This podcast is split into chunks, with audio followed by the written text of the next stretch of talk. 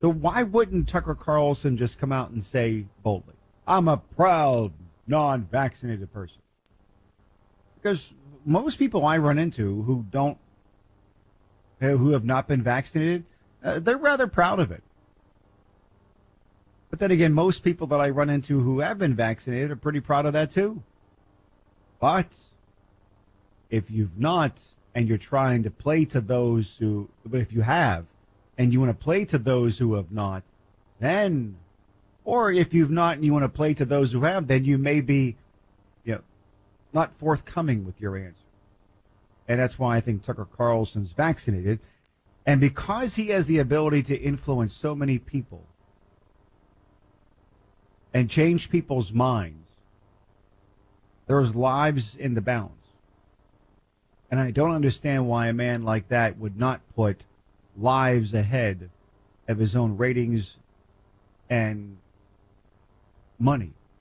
It's not as though telling the truth about this from the very beginning would cause him to you know, lose a job at Fox. He's the number one rated guy. That's not going to happen. Ron in Hamilton Field, California. Ron, welcome to KDKA Radio. Yes, sir. It's been an interesting program. I usually uh, listen on Sundays. Uh, there's two points. One I really called about was the uh, transference of uh, bioaccumulation and toxins from chemicals and as well as the viruses. But uh, as an interesting point, I'm in my late 70s, and uh, not late 70s, yes, late 70s. I shouldn't forget. Back in my 20s, I knew a man named Richard Carlson, known as Dick Carlson. Dick was the most grandiose person, self-grandizing person I ever met. He became eventually the head of America's uh, international propaganda radio. He had a son uh, named Tucker. So I'm just curious as, you know, what falls far from the tree? But what I'm really calling about, sir, was the you had an earlier call about toxins and cleanup, environmental cleanup. I worked on uh, military bases environmental cleanup over 30 years ago which came pretty much cover up. And the, within the stories was the hidden factor of bioaccumulation of the toxins in people and the transfer to in transgener- transgenerational transfer to offspring. Now, I saw a report earlier on in this COVID that there was uh, some consideration for that, specifically uh, maybe transferring the mother's milk and transferring to offspring. So if we're talking about not vaccinating all the people, not trying to protect them, especially with this COVID-19, uh, COVID-19 Delta Plus, which is which is known to be more variant, and actually affect people who have had the vaccination but at lower levels. But that lower level can be transmittable as well. So we're talking about children who haven't been vaccinated, let alone the potential for mothers carrying it to their offspring sir, what are we doing out there? Why, why is not there a national mandate? And why is there not criminal prosecution when you can have the airways and you can broadcast? Isn't there some licensing consideration for the public benefit? Where are we with all this? Well, when it comes to cable channels, there's no licensing that takes place. You can yes, make that argument when it comes to licensing radio stations. Um, and because they're to be there for the public good. That doesn't apply to. Well, shouldn't there be, sir? No, no. I, I think that in America, uh, our First Amendment right to free speech and expressing one's views, no matter how off the rails they may be, uh, are protected. Um, our you democracy, you're protecting the our, our democracy requires an informed, intelligent people. I agree. And if we decide to, if we decide that we don't need to be informed. We don't need to be challenging. We don't need to be intelligent about these mm-hmm. things. That's ultimately on us. But you're sidetracking. You're sidetracking my question. You're not. You're not dealing with the question in itself. You're talking about the not is, not only the public good but public safety. And who derives that? That's your question, I guess. Well, I. Who do you want to arrest?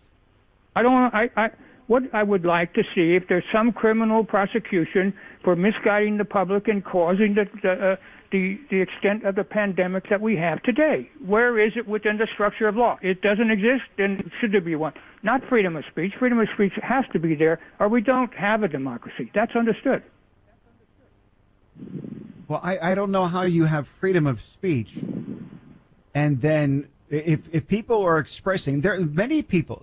I think Tucker Carlson is doing what he's doing just for ratings and revenue.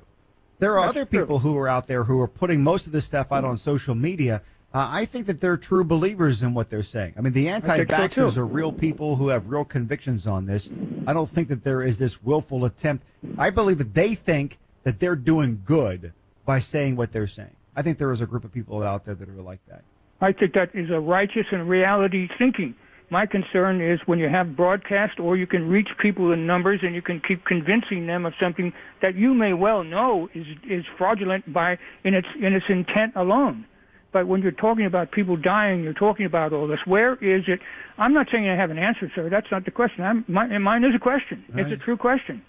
Where is it? Why don't we have some kind of structure that says if you're yelling fire in, in a theater where there's no fire, but you're creating fire by by manipulating unconscious bias to a conscious interpretation?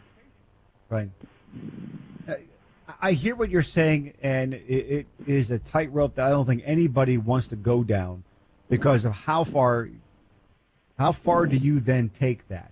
I mean, we can clearly use that example of you know, calling out fire in a, in a in a crowded theater. That's an easy one.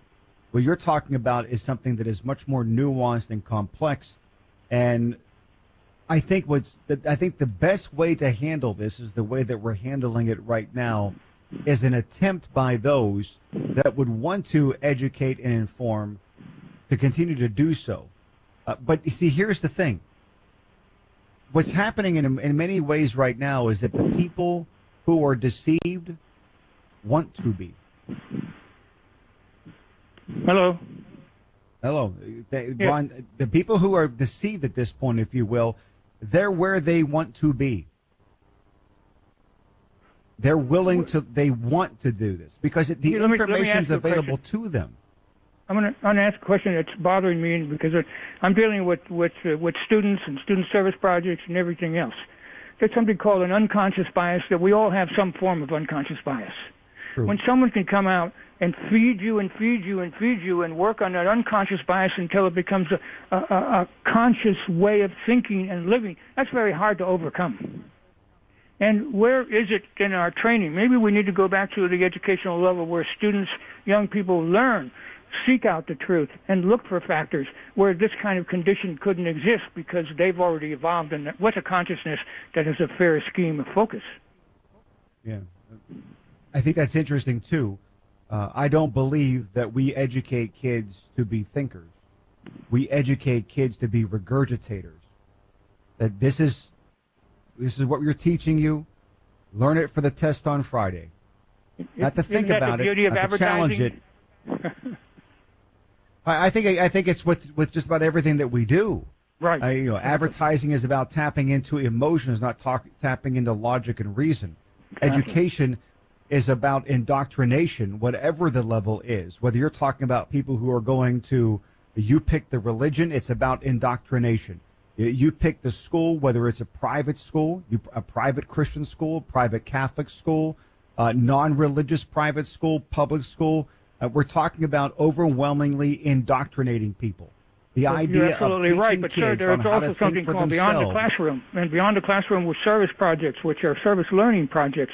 They've been put Mm. on the shelf way far away. They need to come back, in my mind, as part of something beyond the classroom that may actually motivate a young person to a learning that might give them a future and a better consciousness in society. I, I, I'm not going to complain. I'm not going to tell you that the idea of getting people to be independent thinkers for themselves is a bad idea. And creative ways of being able to accomplish that would be wonderful. Uh, I just I don't know how we do it either. Ron, I appreciate you calling in and enjoyed the conversation. You know, when it comes to COVID 19 and the vaccines, there are people who believe in really outrageous conspiracies.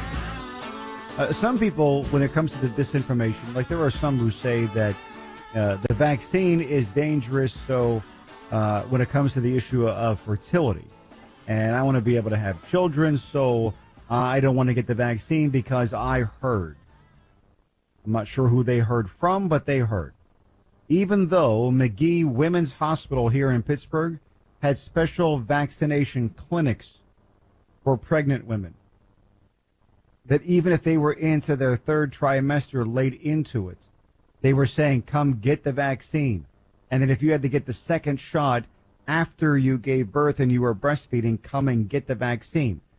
Now, I don't know what social media post carries more weight than the entire medical facility at Magee Women's Hospital, but some people are buying into this.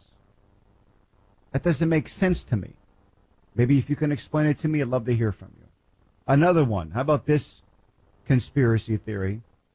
Upwards of 20% of the American people believe that, and they say it's either very true or probably true, that in the vaccine, there is a microchip that's part of a covert government led population control plan. 5% say it's very true. Another 15% say it's probably true. This theory came out last year, and then it got a boost from Dr. Sherry Tenpenny. Remember her? She was the one that testified it in the Ohio House. There was a committee on this that the vaccine makes you magnetic. Did you hear this one? So she's a big proponent of this microchip. Now, why people don't hear the magnetic part and how ridiculous the claim is and how completely unfounded and demonstrably false this is. And then how certifiable she must be to then promote that. Why somebody would then say, oh, well, she may have been wrong there about that whole magnetic thing with the silverware and the spoons and the knives and all. But I'll go ahead and go with her on this idea of a microchip in order to have population control. Why both of those don't sound outrageously unbelievable is beyond me. Especially once you get to where you're saying it makes you magnetic and people are having forks and spoons stick to them, and that's not happening to anybody. I mean, it's just as dumb as the day is long. And then she'll promote this idea, and then people will say, okay, I'll buy into that. That's why I went back to the previous caller and said there are people who want to believe these things. I don't know how you persuade people to believe something that they are set on not believing, regardless of the evidence. I, I don't know how to do it. I just don't. I, all I can hope for is that at some point, the people who have the ability to influence, people who are supposed leaders, would then say things that would get them to think otherwise. As one person text me and say, you know, there are a lot of African Americans who aren't getting vaccinated. And that's true. A lot of them aren't. And there's concerns.